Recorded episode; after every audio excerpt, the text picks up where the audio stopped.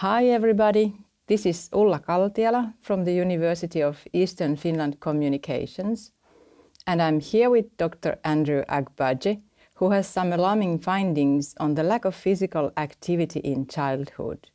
You may also be surprised to hear what kind of exercise is actually best for our children and youngsters.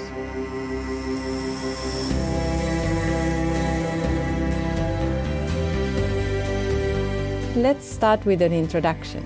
Who are you and what do you do? My name is Andrew Agbaje. I'm a physician and also a pediatric clinical epidemiologist at the Institute of Public Health and Clinical Nutrition, University of Eastern Finland. I am also the principal investigator of urFIT-child Research Group, and I also have a honorary, honorary position at, at the University of Exeter in the UK. So, my overall study topic here in the University of Eastern Finland, where I conduct research and teach, is also the name of my research group, which is Understanding Fitness and Cardiometabolic Health in Little Darlings. So, why is it important to study this topic? Well, we now know that diseases like obesity, diabetes, and cardiovascular diseases actually start in childhood. And they are preventable diseases that lifestyle modification can actually address. But what we still do not know yet is the interrelationship between body composition, insulin resistance, physical activity that are actually measured with gold standard.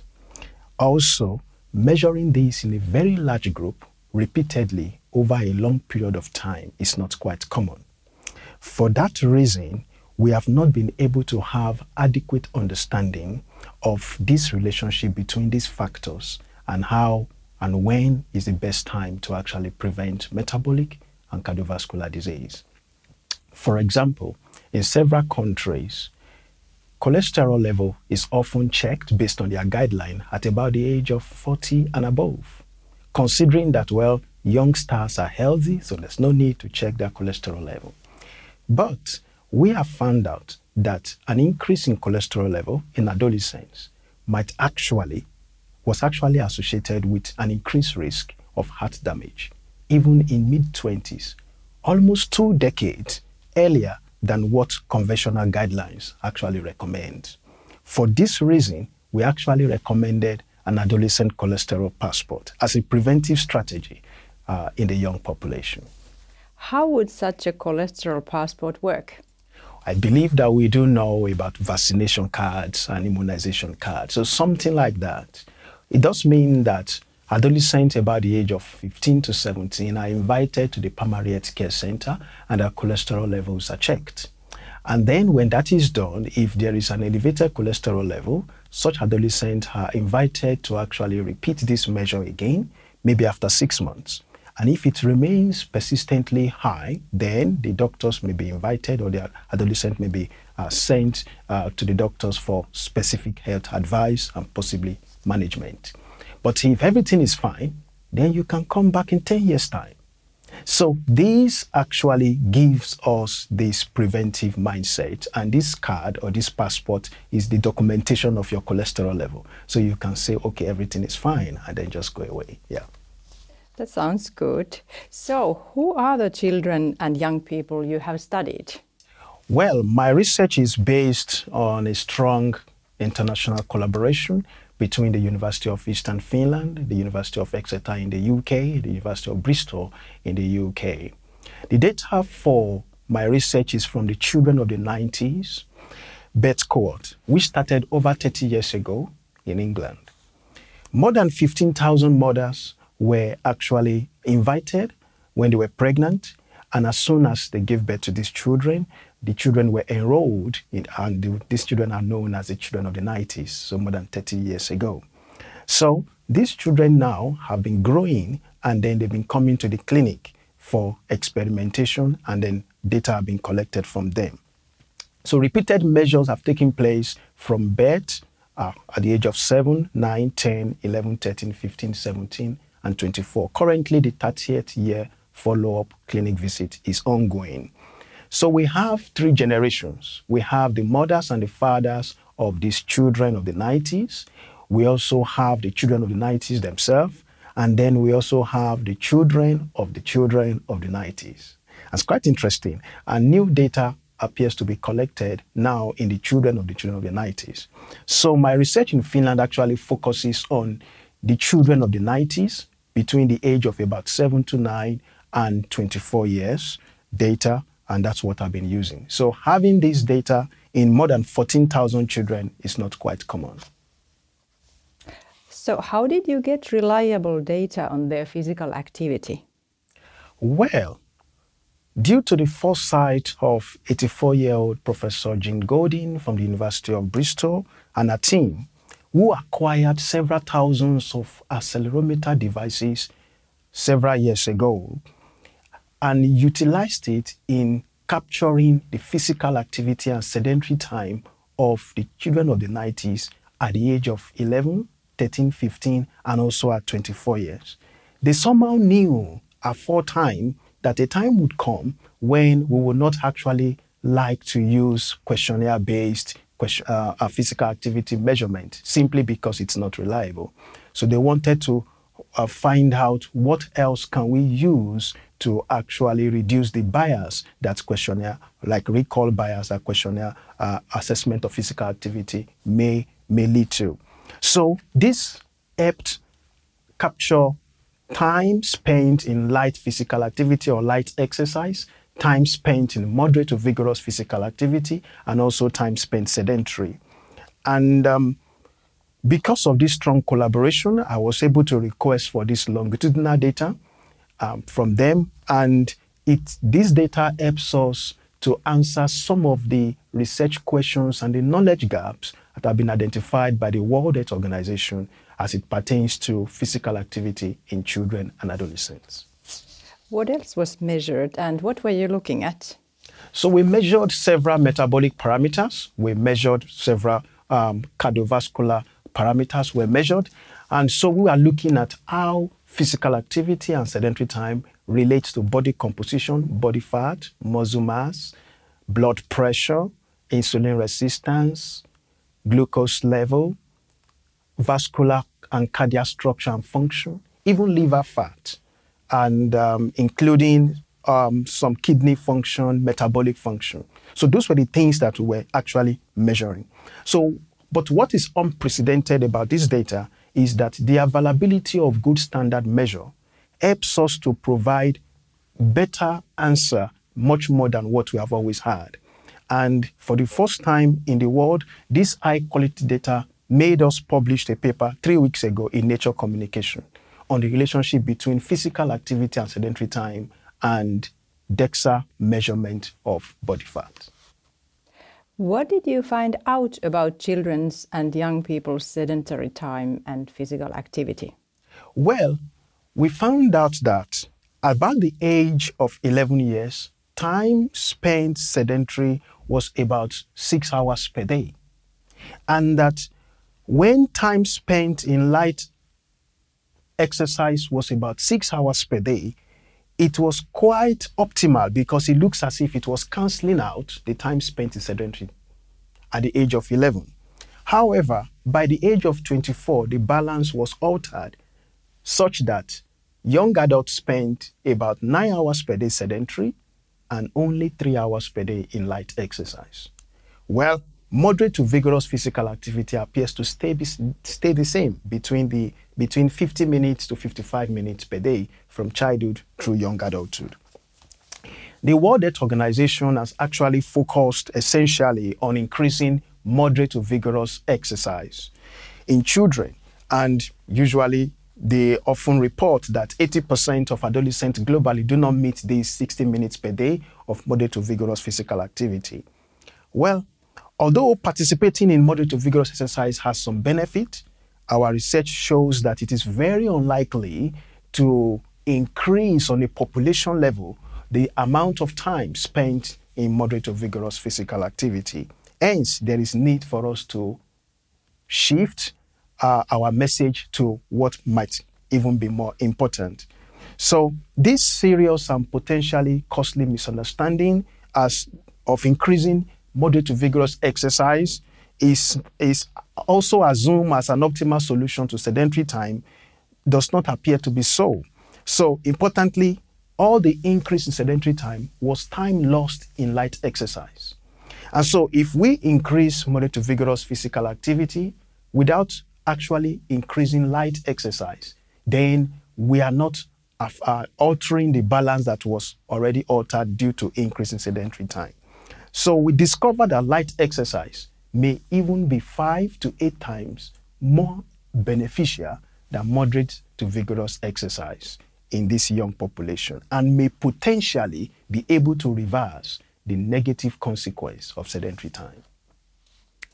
Uh, how were the changes in sedentary time and physical activity linked to the changes in metabolic and cardiovascular health? Sedentary time includes sitting time, includes screen time, includes time spent watching TV, watching movies, playing video games, engaging in social media for a long time on phones and tablets. Those are also called screen time. Now we found out that each minute spent sedentary actually increased body fat by about 1 kg from childhood through young adulthood. We have seen that other researchers have published among adults that 1 kg increase in body fat increases the risk of death by 60%. That, that is quite enormous. A correction must be made to the previous statement where there was a numerical error.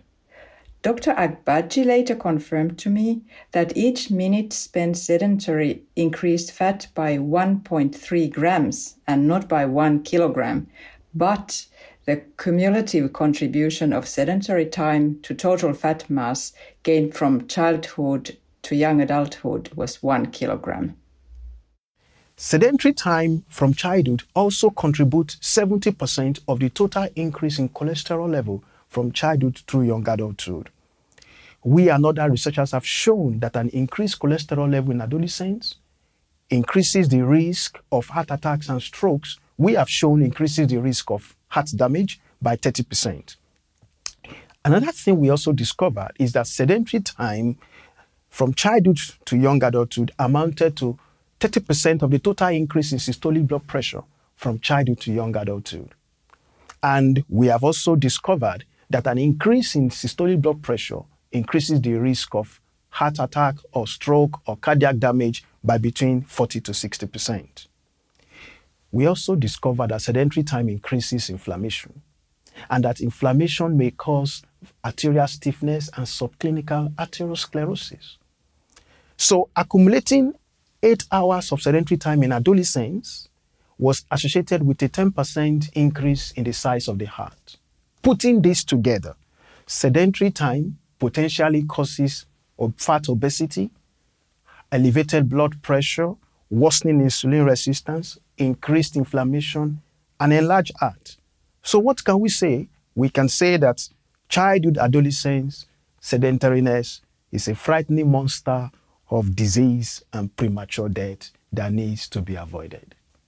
That sounds really alarming. However, you said that these adverse changes could be even entirely reversed with physical activity. What kind of activity? Yes, well, that's a good news. Light exercise or light intensity physical activity had completely potentially reverse the adversities of sedentary time.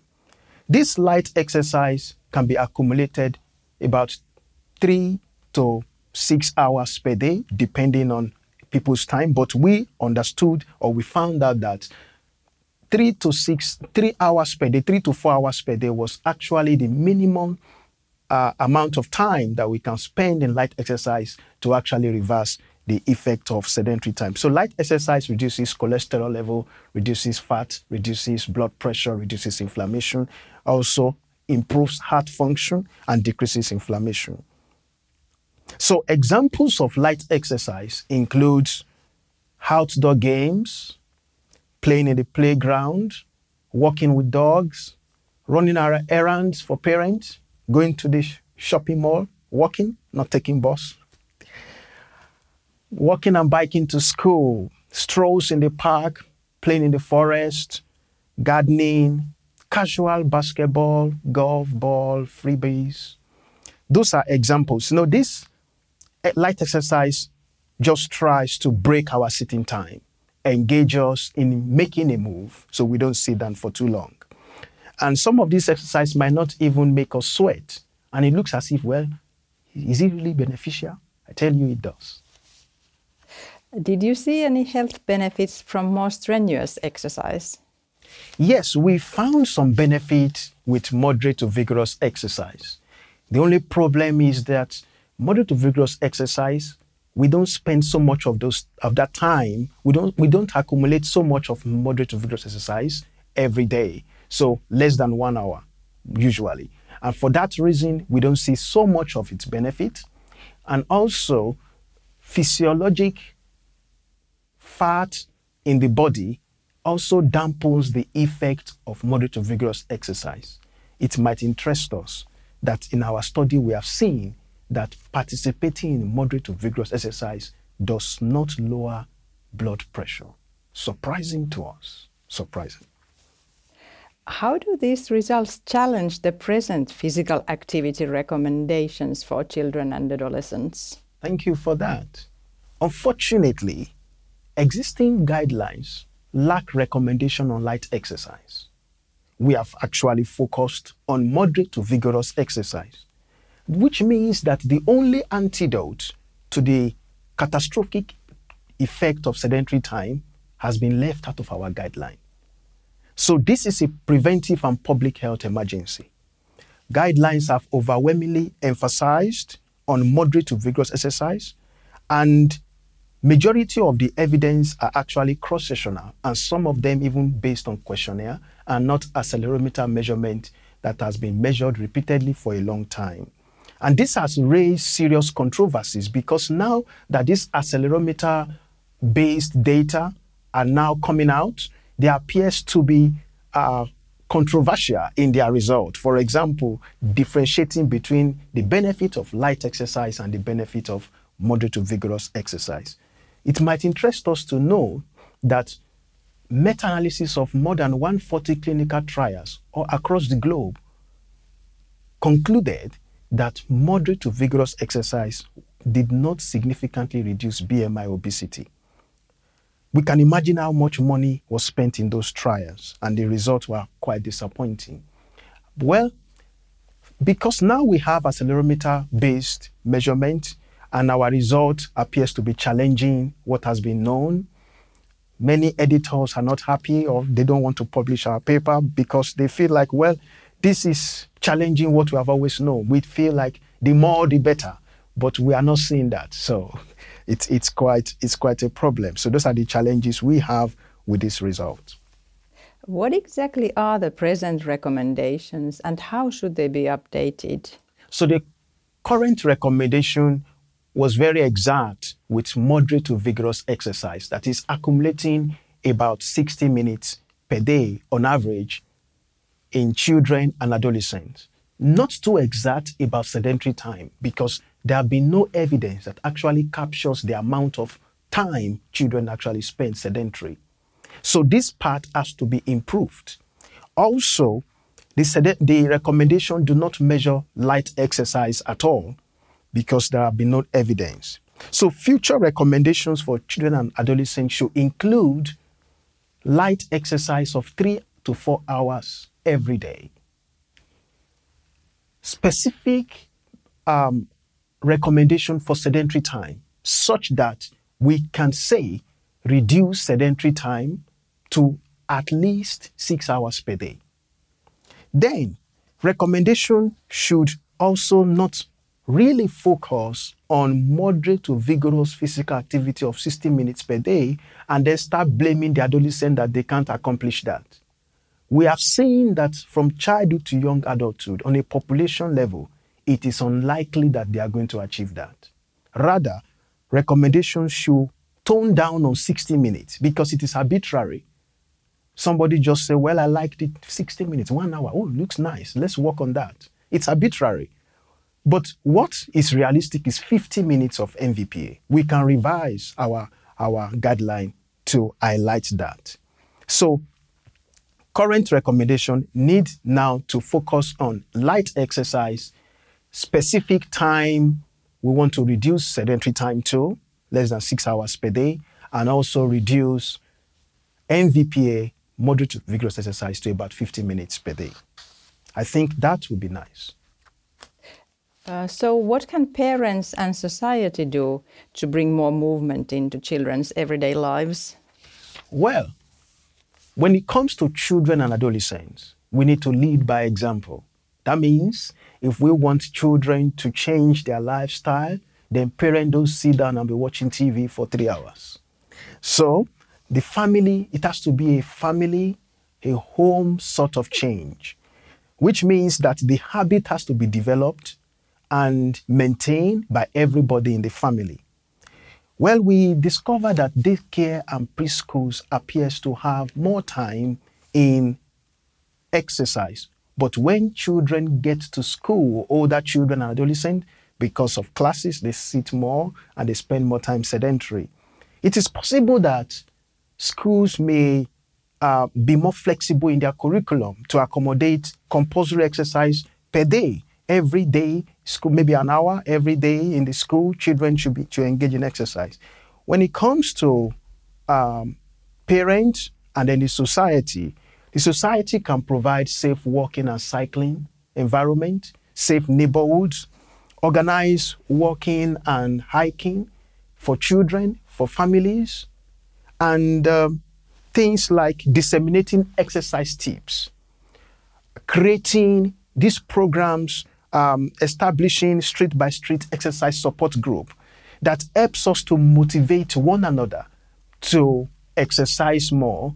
And f- by this, we can become our neighbors' exercise keepers, creating a collective victory over sedentariness. That would be amazing. So, a lot can be done, but it also requires a supportive en- environment.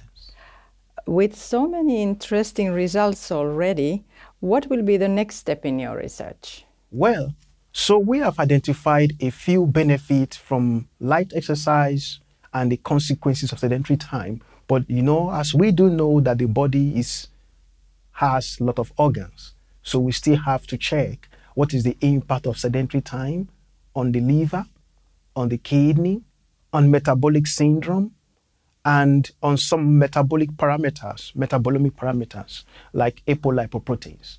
So we hope that we'll have more fundings to do that so that we can comprehensively say that almost every organ of the body system might be damaged by spending time sedentary.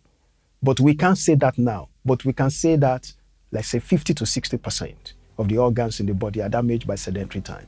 But we need to find the remaining 40%. So those are the places where we are going to look at next. Well, I, for one, am looking forward to hearing more from your research. Dr. Andrew Agbaje, thank you for these useful insights and thank you to our listeners. Thank you much.